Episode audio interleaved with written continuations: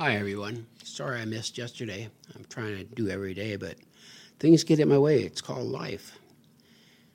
Today, I have a brief thing to mention and talk about that I think is very important, and I came across it in a magazine called Brain and Life, which is a publication of the American Academy of Neurology. This magazine is free if you have a neurological disorder or are taking care of somebody with one.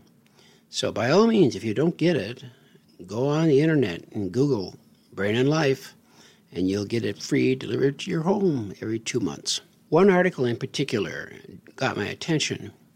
It was regarding a woman who has since died with amyotrophic lateral sclerosis. But this woman was an unusual person in the respect that it took her 22 years of illness before she died. As you know, ALS is nasty stuff, and death can come in as little as two years, and commonly is done in five. And so going 22 years is statistically way out of bounds, what statisticians like to call outliers.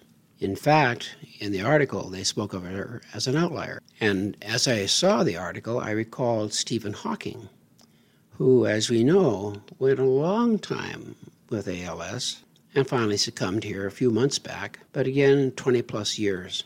At the time that Stephen died, I did record a podcast, and I made the observation that perhaps what set him apart from other people who have ALS might have been the incredible power of his mind.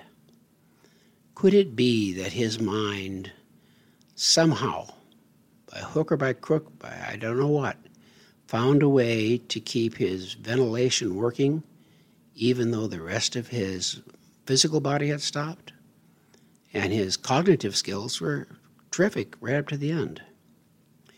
Well, when I looked at the story about this woman in the magazine, turns out she was an experimental psychologist, very intelligent woman, very involved in her care. And so what came to me were two things. Number one, why doesn't the medical profession look more at outliers and see if they can find what they have in common?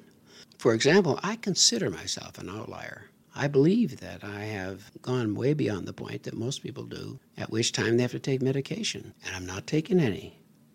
And I'm not the only one. There are a few of us around who are able to document our illness and also clear, clarify that we're not taking medication. I hold that several people now with Parkinson's are capable of doing very well for a longer period of time without taking medication. We're the outliers. So, speak on behalf of outliers, I want to say to the medical profession why don't you gather a bunch of us together and see what we have in common? I have my hypothesis.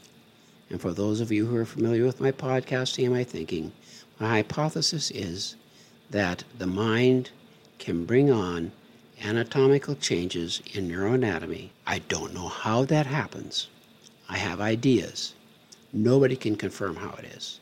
It's not the act of will, it's not an act of prayer, it's not an act of being good, but some people are able to do something to make a change. I don't know why the tremor in my right leg disappeared while my face remains expressive when it was like stone here only a few years back.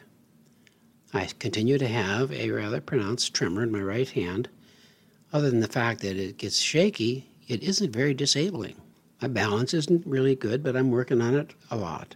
So I take this article into mind and it's my opinion that it may be another piece of evidence that people with their mind being well managed are capable of changing the course of an illness. Now, we know it doesn't happen very often, but if we can find the common denominator, we might have it happening more often. So stay tuned. Hope you found this to be an interesting little chat, and I'll be back with you tomorrow. Bye bye.